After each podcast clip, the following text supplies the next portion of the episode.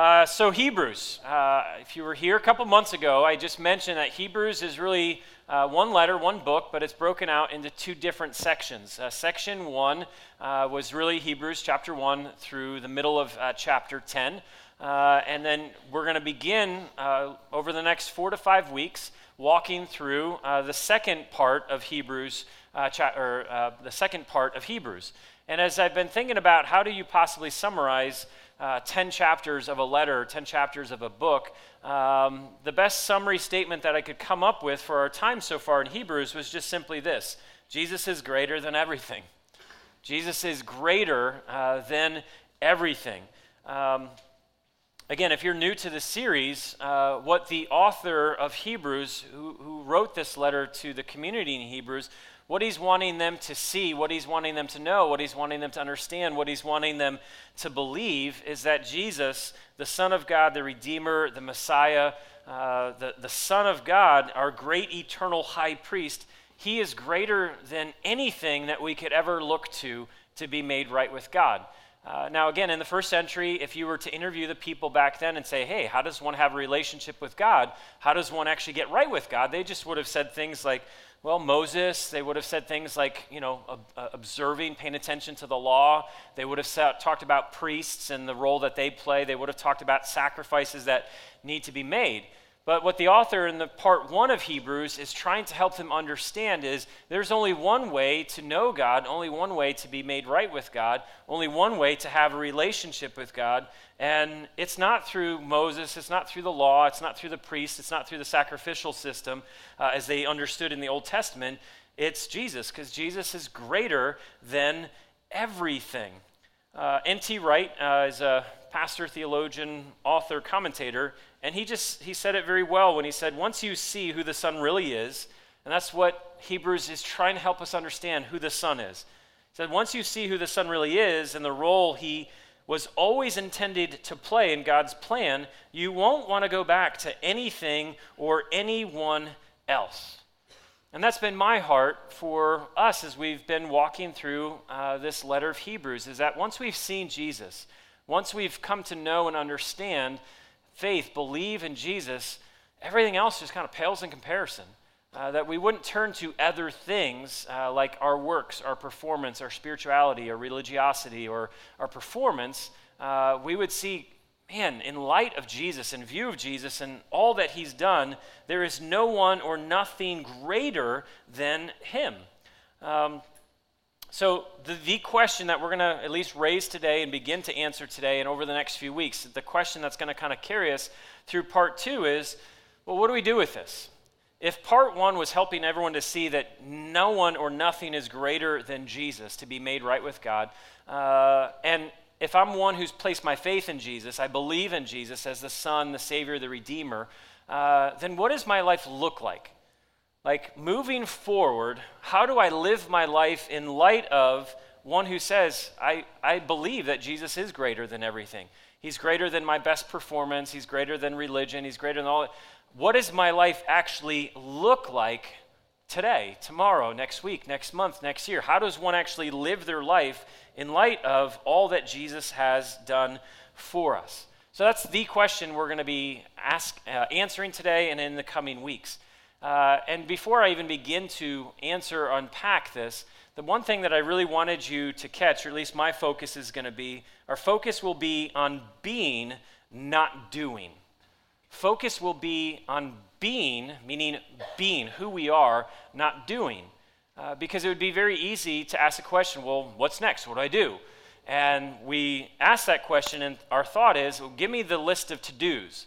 Uh, tell me I'm supposed to read my Bible. Tell me I'm supposed to pray. Tell me I'm supposed to go to church. Tell me I'm supposed to serve. Tell me to, to the to do list, and then my focus will be on that to do list rather than being who God has called us to be uh, and living our lives in light of that. So today is not going to be a to do list. I'm not going to give you a list of things that you can do in order to live your life in, in, in view of all that Jesus has done. The focus is primarily going to be on being.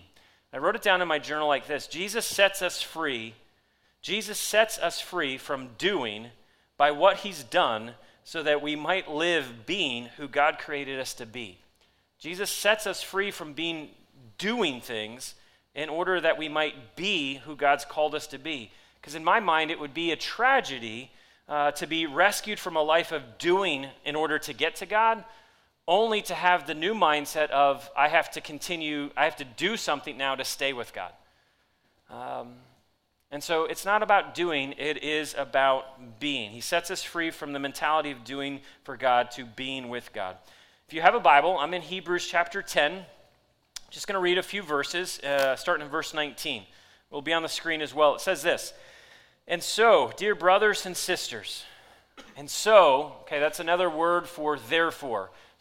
Therefore, or and so, in light of everything that we've just talked about in chapters 1 through 10, uh, in light of everything that you now know in chapters 1 through 10, and so, dear brothers and sisters, we can boldly enter heaven's most holy place because the blood of Jesus. By his death, Jesus opened a new and life giving way through the curtain into the most holy place. And since we have the great high priest who rules over the house of, over God's house, let us go right into the presence of God with sincere hearts, fully trusting him.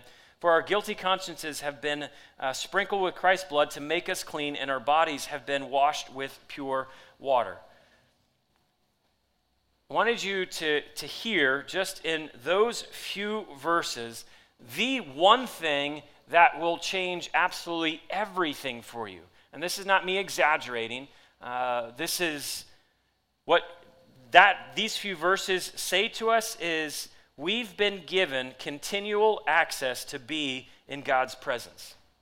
If you want to know what changes you, what changes your life, this is it right here. We've been given continual access to be in God's presence. Just want you to sit with that for a second.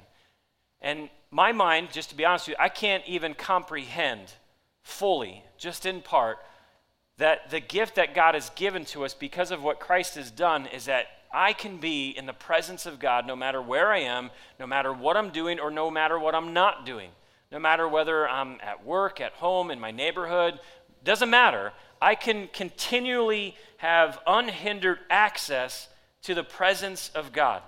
Listen to these few verses again. Just we can boldly enter heaven's most holy place because of the blood of Jesus. By his death, Jesus opened a new and a life giving way through the curtain into the most holy place. And then here's the, the, invitation. So let us go right into the presence of God with sincere hearts, fully trusting him for our guilty consciences have been sprinkled with Christ's blood to make us clean. Okay, so would be helpful to remember that prior to Jesus coming, prior to Jesus showing up, there was only one person once a year that could actually have access uh, to be in the presence of God. And it would be a priest once a year who would be able to go into the most holy of holy of holy places uh, where the presence of God dwelled. Only one person, one time a year. But what the author of Hebrews is now telling us is that curtain that kept a divide between God and man and man experiencing the presence of God has been completely torn down. And because of faith in Christ, you can have complete, unhindered access, full access, not partial access, but full access to the presence of God. That should just blow our minds. That no matter where you are, what you're doing, you can be living, experiencing the presence of God. So there is no such thing as a mundane moment if you are a Christian, because every moment you can encounter, experience, and just be embraced by the full presence, unhindered presence of God. Here's the beautiful thing about scratch the surface here of what it means to be in the full presence of God. You would never hear God ever say to you as you come to Him, I don't have time for you. You would never hear God tell you that. As you're seeking, I, I want to experience, encounter, know, live in the presence of God. You would never hear God say to you, I don't have time for you. You would never hear God say something to you that says, You kidding me? You are so messed up. Why don't you go get yourself cleaned up? Why don't you start acting and performing a certain way? And then when you finally start doing that, then we can have another conversation. You would never hear God say, Are you kidding me? You think you can be in my presence? You would never hear God say to you, Really? You again? Didn't I see you last week? Didn't I see you last month? Didn't I see you last year? You never hear God say any of those things to you because the gift of what Christ has done is God says, I want you to know, to walk, to live, to experience my presence in every moment of every single day. Here's a question for you Do you have someone in your life that just when you're around them, it's like walking on eggshells? You're just kind of nervous that if you say something a certain way, uh, or if you do something a certain way, they might be sensitive or temperamental, and you're like, gosh, if I just say something or give that a, a look, they're going to blow up and freak out on me, and then it's just, and it's just constantly walking on eggshells. Do you know that in the presence of God, the invitation is, says this you come boldly into the presence of God. You don't have to walk on eggshells with God. The invitation, because of faith in Christ, is come boldly into his presence. Not arrogantly. It's not like, well, sweet. I, I can do, God can do whatever I tell him to do because I'm in his presence and he's going to listen to me. That's arrogance. That's cockiness. Boldness means I can come into the presence of God as I am, knowing that I am fully loved knowing that I'm fully forgiven, knowing that in the presence of God, He looks at me and says, You're my son. Looks at you and says, You're my daughter. That's what it means to come boldly into the presence of God without fear, without hesitation, without worry, without any anxiety. This is the beauty of what faith in Christ has done for us is we can live and operate and, and experience the presence of God. You ever been around someone who's been around God? Have you ever been around someone who's experienced and is living in the presence of God? I think if you have, you would say, there's just something different about that person. The way they walk, the way they carry themselves, uh, the way they just, they, there's just something different about a person who's been around God. There's something different about a person who's literally just been in the presence of God. Uh, this is an Old Testament story uh, of a man named Moses. Moses was a prophet and a priest and just a, a leader of the nation of Israel, and he was one who got to experience being in the presence of God. And here's a story towards the end of his life about what happened to him when he got in the presence of God. It says in Exodus 34. Uh, this is referring to Moses. Moses remained there on the mountain with the Lord 40 days and 40 nights. And when Moses came down Mount Sinai carrying the two stone tablets inscribed with the terms of the covenant, that's the, the Ten Commandments, he wasn't aware, and I love this, he, he didn't know, he had no idea, he wasn't aware that his face had become radiant because he had spoken to the Lord. And the people of Israel would see the radiant glow on his face. I love that he, he didn't know. He didn't know that something was happening to him when he was in the presence of God until he came down, and people were like, dude, you look different. There's a shine, there's a glow to you, there's a radiance coming from you. Now, here's the question What did Moses do? Because we're a community largely of doers. Well, what do we need to do in order to get that glow, that shine, that radiance? Do you know what he did? He showed up. He showed up. He just showed up to where God invited him to be, where his presence was. He just showed up, and because of he was in the presence of God, his presence changed. I wrote it down in my journal like this Being in his presence, meaning God, being in his presence will change my presence which will give those around me a glimpse of how amazing being in his presence actually is. See, I don't need to do something in order to make myself somehow appear as one who's been in the presence of God. Just being in the presence of God will change your presence. It's nothing you have to do, it is something that He does just being with him, around him, near to him, it changes you so much so that those around you will be encouraged and inspired to say, There's something different about you. What is it? And you can't even possibly come up with a list of things you did to say that you've done in order to be as you are. You can honestly just say, I don't know, I didn't know, I didn't know that. But I can tell you where I've been. I've been in the presence of God. Um, if we've been given full, unhindered access to God's presence all the time, if, if that's true, and this is what Hebrews chapter 10 is telling us, that we've been given complete access and we can come to God with absolute boldness, not filled with guilt or shame or fear, then why aren't there more people walking around with a radiant glow?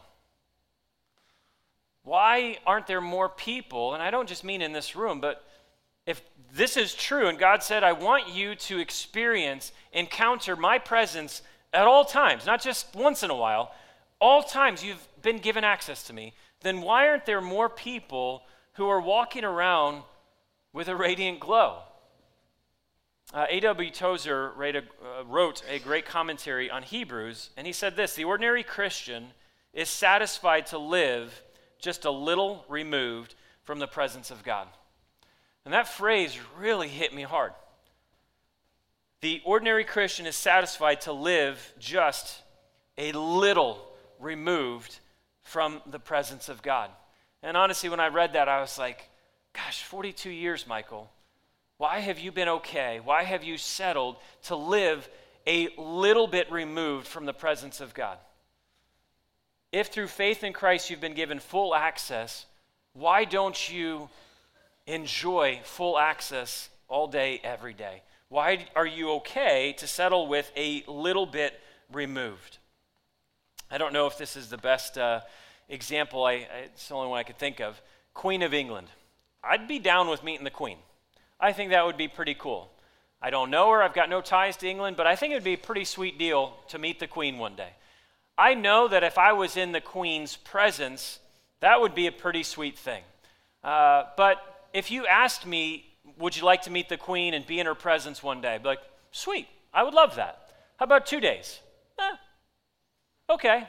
Three days, four days? How about a week? How about a month in the presence of the Queen? Would you be okay with that? And after a while, I'd be like, well, I don't know, it's getting kind of old. I mean, I've been around her for a while, and, you know, it's getting kind of boring. And I'm just not sure, like, it was cool the first time I got to be in her presence, but honestly, it's getting kind of old. And think about it. Uh, I mean, nothing wrong with my current dress attire, but if I was going to see the Queen, I'd probably get dressed up a little bit. Might try to let my hair grow out a little bit, put on a coat and tie, and just, I would do, I would try to be in her presence in an appropriate manner. After a while, I'd probably get sick of dressing up. I'd get sick of feeling like I've got to always act a certain way when I'm in her presence. I've got to be all prim and all proper and all of these things. It would get old real quick. And again, I'm not saying this is the best illustration here, but I wonder if a lot of us view being in the presence of God very similarly uh, to being in the presence of the Queen. It gets old real quick. I'd, I'd, get kind of like maybe there's something different. Maybe I'm missing out by being in his presence. I'm somehow missing out. Or we'd have this idea of, gosh, being in his presence, I got to be at like my A game all the time.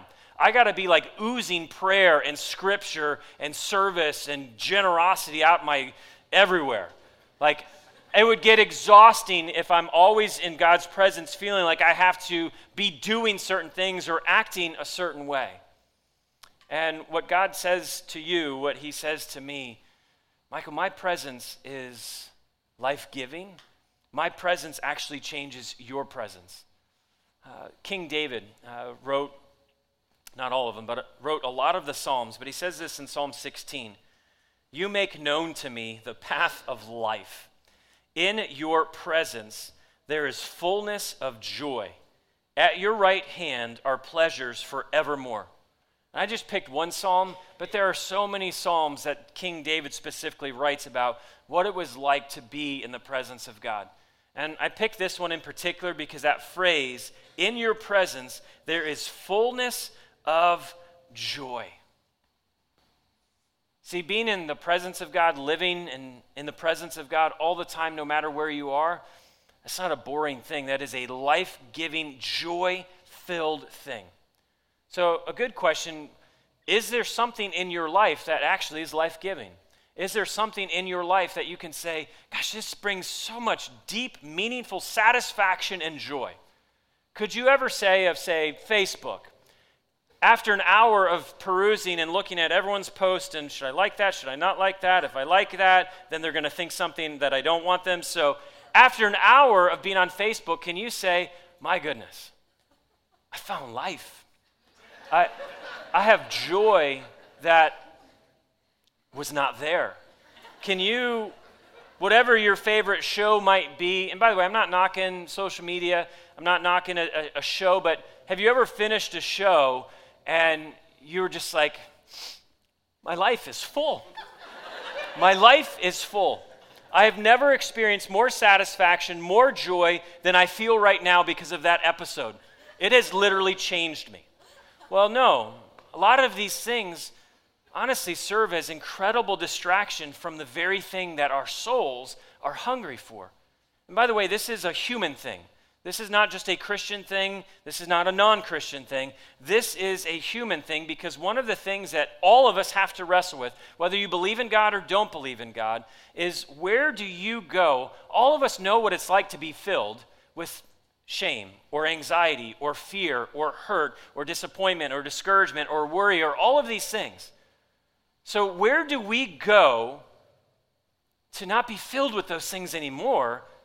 To actually be filled with joy, to be filled with life, to be filled with meaning, to be filled with purpose.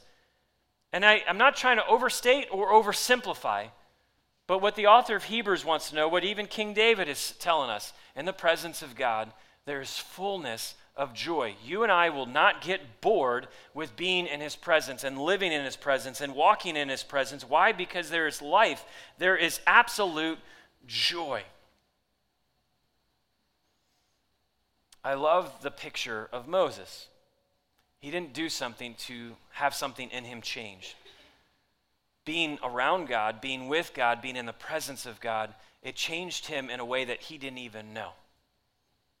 And the invitation, because of faith in Christ, has given us is that we have full access to be in the presence of God. And that changes everything. I want to be clear. I'm not saying that because you're in the presence of God, living that and embracing that, being encountered by that, that somehow makes your life easier. No. No, I'm not saying that at all. I'm not saying that there's no storms or trials or disappointments or heartaches. But what I am saying is walking and living and being in the presence of God. It will change those moments. It changes every moment. It changes every hurtful or disappointing moment. It changes every storm and trial that I'm walking through these things not alone. I'm walking through these things, experiencing an encounter the absolute, complete presence of God. So, if it's true that you can have full access to enjoy the life giving and joy filling presence of God, no matter where you are, at all times, in all places, completely unhindered, then how can you and I grow as ones who don't settle for living a little bit removed. Because it would be such a shame to say, you know what, I can have access to God, but I'm going to I'm going to hang out in the back. I don't want to get too near. I don't want to get too close. I'm content to just say, I'm going to live my life a little removed from the presence of God. I don't want that for me. And I know I've gone down that road. I don't want that for any one of you. I would love for your story, for your testimony to say, you know what? Gosh, what's different about you? Presence of God. Well, what are you doing? I show up. No, tell me what you're doing. Literally, I'm embracing, encountering, enjoying just the presence of God in my life. What does that even mean? I don't know. But I'm learning. I'm learning how to embrace every moment as the presence of God is there with me. And I'm growing in my understanding of the presence. So, how can we grow from not being a little bit removed to being men and women very similar to Moses, that being in his presence changes our presence? How can we grow in this? And I will not give you a list of things to do. I will not tell you, well, if you do this, if you do this, and you do this. Because my fear, if I did that, you might actually do it. And your relationship would be with, I'm doing this, I'm doing this, I'm doing this, and I'm doing this. And in your mind, it's got to equal this.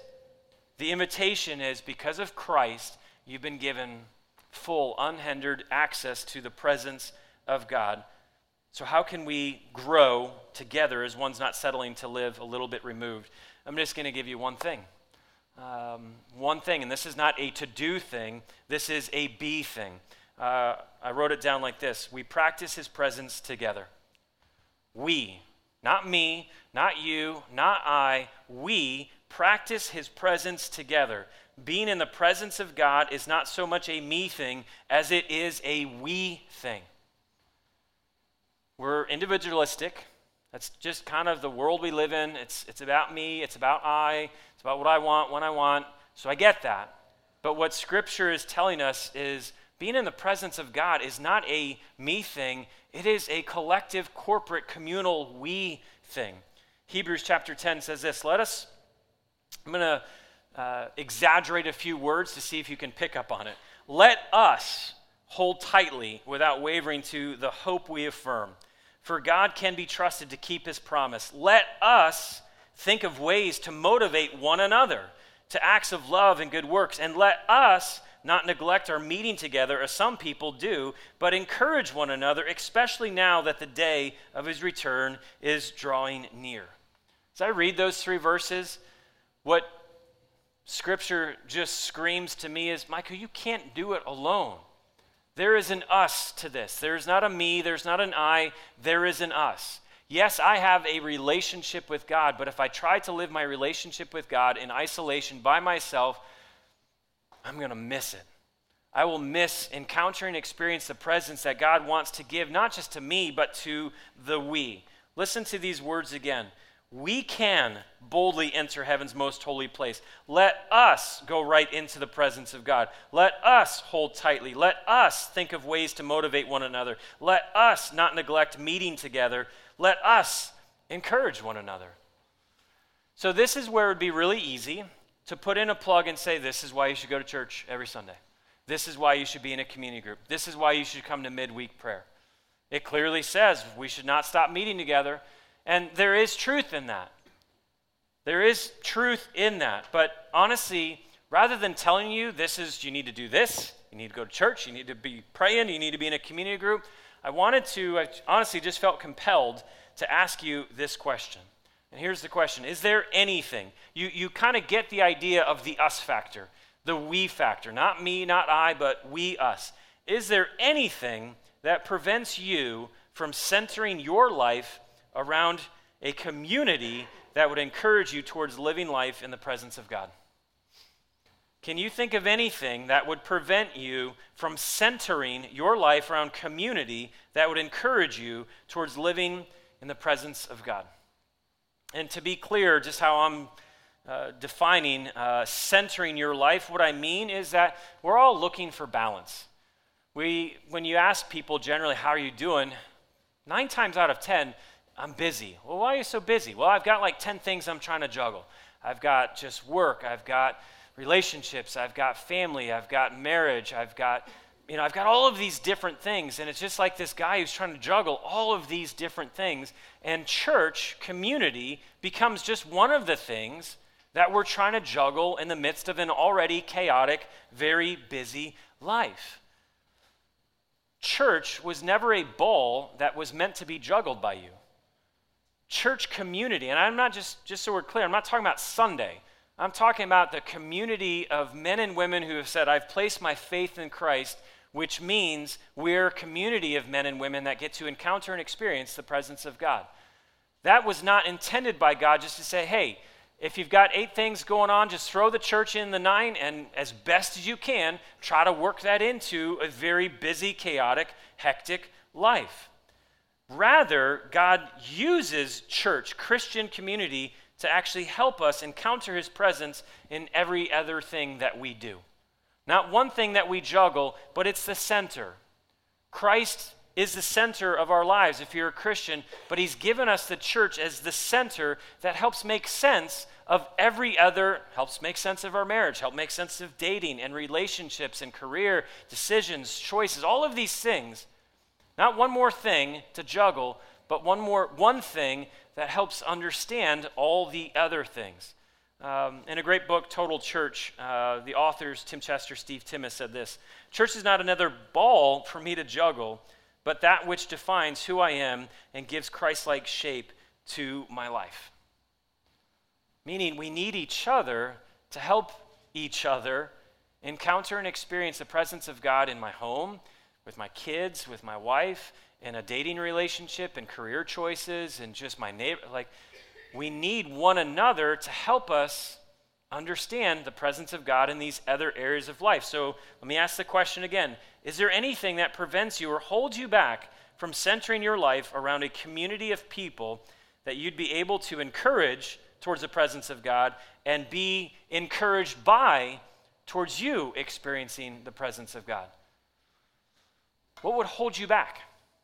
What would hold you back from saying, I want to be used by God to help someone else encounter and experience the presence of God?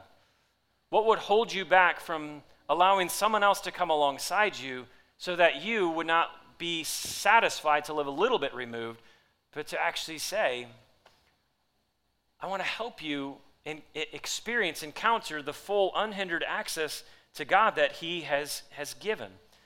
Now, we might have different answers uh, to that question of is there anything that would hinder or hold us back? But I think for me personally, uh, I would give you two things that I've seen. Number one would just be past pain. Is that if you've been in the church, uh, whether this church, another church, whether you grew up in a, a Catholic church or a Protestant church, or there's past pain, that your past pain prevents you or holds you back from encouraging other people towards the presence of God and allowing other people to encourage you towards living in the presence of God. And it's really heartbreaking to me when I meet people who have just been so deeply wounded and hurt because someone else was just sinful or selfish or stupid. And that has led them or caused them to feel like I'm just, I'm okay to live a little bit removed. Because if growing in his presence and understanding and, and awareness of God's presence means I do that together, I'm actually okay to live a little bit removed. Because uh, when I was engaged, when I was in community before, I got, I got really jaded. I got really hurt. And I know this might not mean much coming from me because you might not know me, but I'm really sorry if that's your story. And I can only tell you that it's not what God has for you. God's, God's plan for you is not to live on the sidelines, little, living a little bit removed from His presence. I wrote it down uh, like this in my journal I refuse to allow someone else's sinfulness, selfishness, or stupidity prevent me from being used by God to help someone else practice living in the presence of God. That's not to meant to belittle anyone's hurt or pain or disappointment or frustration or disenchantment with community. But that is to say, God's invitation to you, to the us, to the we, to all of us is you get to you be used by God to help someone else experience his presence. And when you're struggling, and you will, God's gift to you is community that can come alongside you to encourage you. And so if you have been hurt, uh, I can only encourage you towards hope and healing is found in the context of community, not in isolation. There won't be healing for any past wounds or hurts or disappointments or frustrations or any of those things, just a little removed in isolation. My invitation to you would be to engage. Not just engage community, but engage God once again in a fresh way that says, God, I don't even know what it means to live and operate in full, unhindered presence, but I want to learn and I want to grow. And if there's some men and women in my life that could encourage me towards that, and if there's some men and women in my life that I could encourage, encourage towards that, then I want to re engage. That would be my invitation to all of us. Can you imagine if we treated Hebrews chapter 10, verse 23, 24, and 25 as not a suggestion from God, but a command from God? Can you imagine what the church, and I'm meaning this church in particular, what this community would look like if we all said, hey, that's not a good idea, and that's not even a suggestion, or that's not God's opinion. This is God's command. Let us encourage one another. Let us motivate one another. Let us love and serve and help one another encounter and experience the very presence of God. Can you imagine what this community would look like if all of us, not one of us or two of us or ten of us, but what if all of us The hundreds of us said, That ain't no joke.